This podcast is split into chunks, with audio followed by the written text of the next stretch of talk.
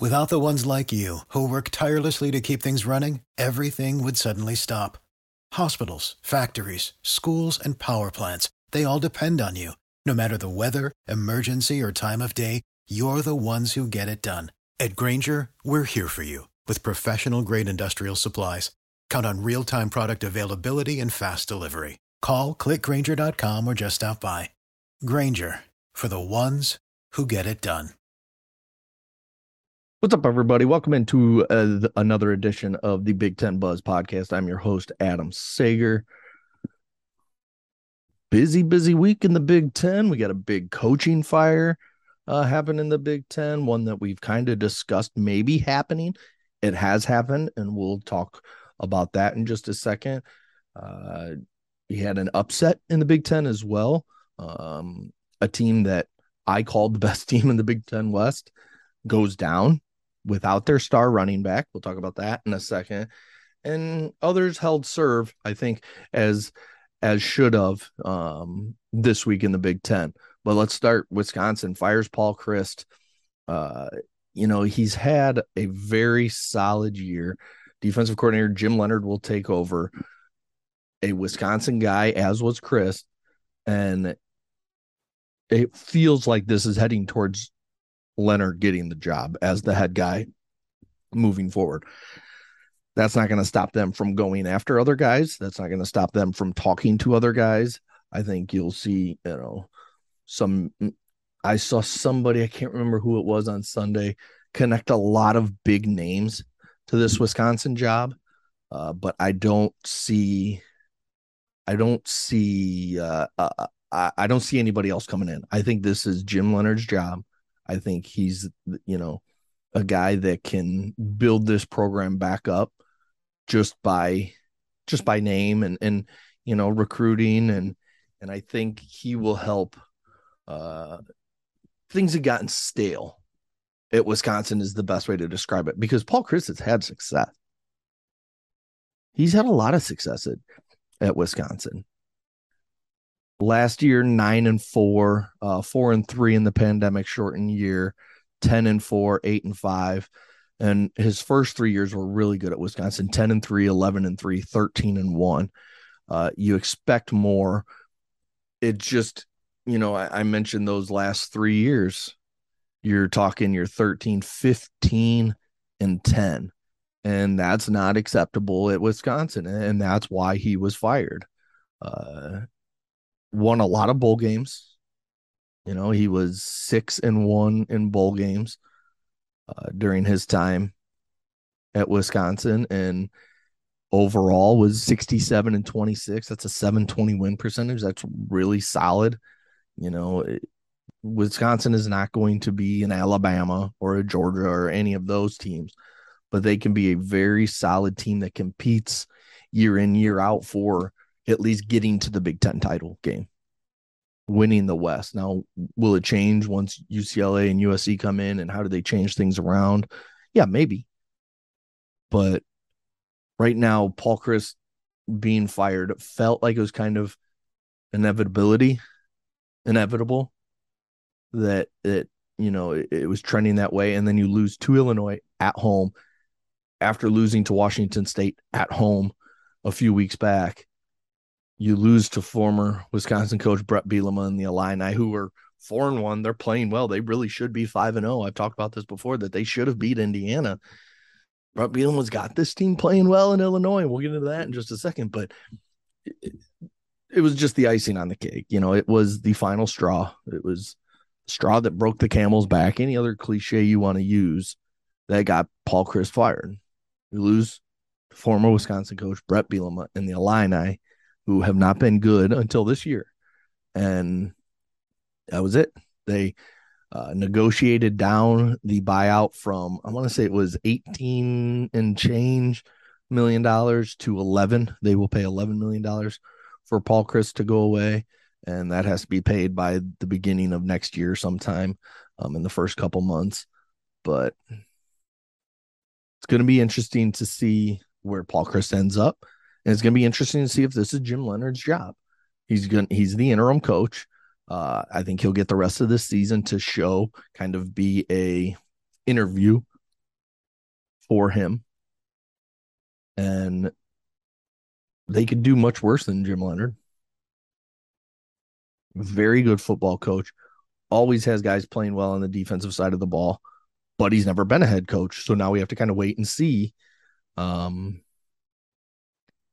how things work with him as you know, they're not going to go out here and just win every game, but they have to show signs of being better, getting back to running the ball with Braylon Allen as much as possible. Because I've said it multiple times, Graham Mertz is not the guy. I don't know if you go to a new quarterback. I don't know if you go to a young quarterback and try and show the future. Um, plenty of options for leonhard to to make a difference on this team, but let's not expect them to be, you know, they're two and three now. You got seven games left or so. They're not going six and one down the stretch. I don't think. Now, last year they started poorly and won a bunch of games at the end of the year, and maybe they can do it again. I'd have to, you know, really let me pull up their schedule real fast. So you got you lost to Illinois, you've got a game at Northwestern that you better win. You got a game at Michigan State that you are very similar this year. I wouldn't put any either of these teams as a favorite in that game. Um, maybe give the slight edge to MSU because they're at home. Uh, then you play Purdue, which should beat you, but not, like I, that's a game that you could win, in my opinion. Maryland's kind of the same way. I'd give Maryland the edge. Uh, I think Maryland's a, a really good football team. Uh, then you got at Iowa, at Nebraska, at uh, home against Minnesota. I mean, so you've got seven games left. You can go four and three. That's very, really solid for Jim Leonhard, and I, I think you should should go four and three. Shoot for five and two. Get yourself back to you know seven and five on the year. If you can get to seven and five, that'd be great for Jim Leonhard and, and, and company and the the coaching staff. And then he can decide what he wants to do with the rest of the coaching staff. Does he want to change things up? Does he want to bring in some new blood on offense? You know, there's just a lot of decisions to be made, but it's a it's a good job opening. Uh, Colorado also opened. Uh, we have quite a few jobs open already, and I, I, saved a tweet saying all of them. I'm trying to pull it up real quick without um, a lot of NFL stuff that I gotta sift through, but you know, it's just here we go. Uh, Arizona State, Colorado, who I just mentioned fired there. Georgia Tech, we know is open. Nebraska, of course, is open.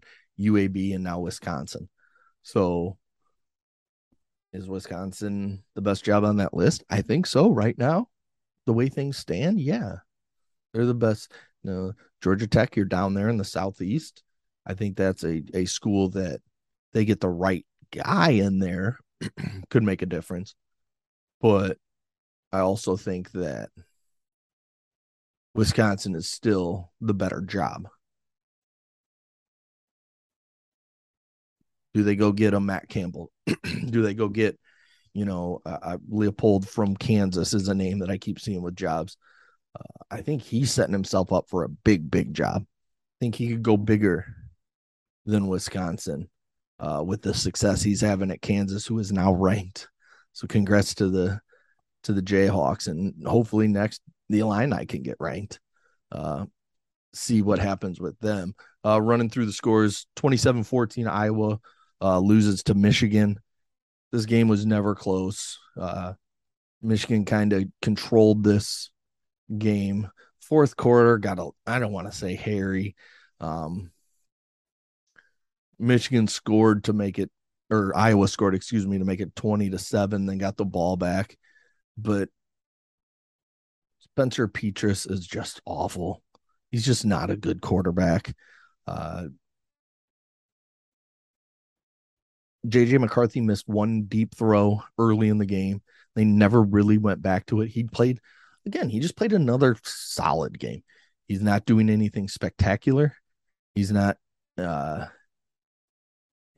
he's still he missed I said he missed that one throw. He made a couple really nice throws um, that make you say, okay, you see what he can do.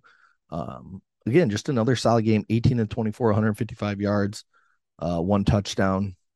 I think you're going to keep seeing him get a little better each week. And then once he gets comfortable and he makes a few of those deep throws, I think things will really open up for Michigan. Remember, they played a couple close games early last year. Um, and then they kind of took off as they got more comfortable. Trying to get fully healthy. Got Donovan Edwards back. That helped. And excuse me, uh, Blake Corum was workhorse again 29 carries, 133 yards, and a touchdown. That's against one of the best defenses in the country coming into this week. So Michigan rolls. They're 5 and 0. Still up there in tier one with Ohio State, who who roasted Rutgers because Rutgers isn't good. Uh, that was 49 10. CJ Stroud didn't have to have the big game 13 to 22, 154 yards, two touchdowns. Uh, Miyan Williams, 21 carries, 189 yards, five touchdowns. When your running back's doing that as a quarterback, you kind of just sit back and you enjoy it. Uh, Fleming had a nice game. Uh, he had 51 yards and a touchdown. Marvin Harrison Jr. had a touchdown, only 18 yards. But I said, CJ Stroud didn't throw for many yards. Egbuka had 70 yards. So it was just one of those easy games for for Ohio State. Rutgers scored pretty much immediately. It was 7 nothing Rutgers, and then it was 28 7 at half, uh, 42 10, and then 49 10. So this game was once Ohio State scored their first touchdown, the game was over. Even though it was tied, the game was over. So they roll through. They're five and zero. Oh. It's still Michigan and Ohio State on their own tier, in my opinion. Uh, Penn State they played Northwestern. That was in a rain-soaked game. It was tough on both offenses. Penn State wins 17-7. I'm not putting anything into the score or much into the score. Yeah, I think Penn State could have scored a little more, but it, it was it was a mess on the field. Uh, so Penn State did exactly what they needed to do: just get by, get the win, and they're one of my top ten teams in the country uh, that I put out every Sunday. So moving on, the the big loss this week was Purdue beating Minnesota. We talked to Tony Liebert last week, and he said he was worried about this game. And then the bombshell drops right before the game that Mohamed Ibrahim the big tailback who's been one of the best runners in the country is not going to play. Well, it showed. It showed. uh, Minnesota's defense that, you know, Tony talked about being very good. They didn't play well early. And Aidan O'Connell did play, but he didn't even play that well. The big thing was the Purdue running game. He had 27 carries for 160 yards, almost six yards a pop. But without Mohamed Ibrahim, 26 carries, 47 yards. Do the math, 1.8 yards per carry. And Tanner Morgan was awful. 18 to 33, 257 yards, no touchdowns, three picks. You're not going to win any games like that. I'm interested to see how Minnesota bounces back because now we've got, I think it's six or seven teams in the West. They're all one and one. I mean, eh, eh, you know, Minnesota was here with Penn State, this loss, I know they didn't have Ibrahim, but who's to say he's not going to be hurt at some point? I mean, right now he's their only weapon. So this was this was a tough game for Minnesota, and we're going to have to see how they bounce back. In two weeks, they play Illinois uh, on the fifteenth. They have a bye week to kind of get themselves right, get Ibrahim healthy, and then you play a, a good Illinois team, both four and one both one and one in, in the Big Ten. This is a big game for Minnesota. If you don't beat the Illini, it, it's you know, in my opinion, it's over. You you you have to beat the Illini if you're Minnesota.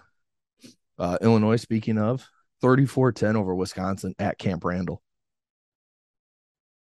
Chase Brown, 25 carries, 129 yards, and a touchdown. He's been really, really good this year. Uh, Tommy DeVito did okay. I mean, he just had a nice, simple game 18 to 24, 167 yards, no touchdowns, no interceptions. Graham Mertz had two interceptions.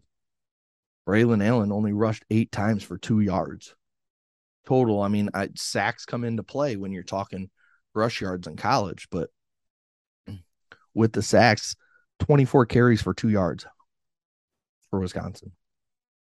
And then we had Maryland beat Michigan State. Uh, Michigan State's just, they're in a world of hurt right now.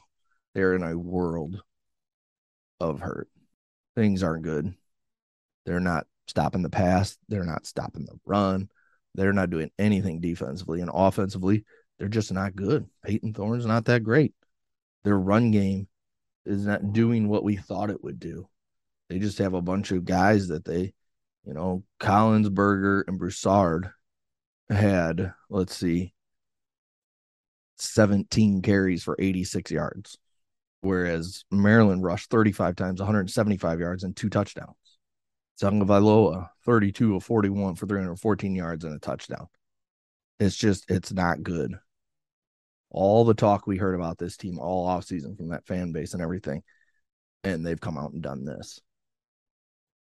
Rough start to the season for Sparty. And then finally, Nebraska beat Indiana. I've been telling you guys that Indiana's not very good. I know they were three and one, and but they shouldn't have beat the the Illini. They shouldn't have won another game. I can't remember which game it was, and they lose to Nebraska. Indiana's learning pretty quick. They're not a very good football team. All right, that'll do it for this week of the Big Ten Buzz podcast. Again, the big storyline is is Paul Chryst out at Wisconsin. Jim Leonhard takes over. I think it's his job to lose.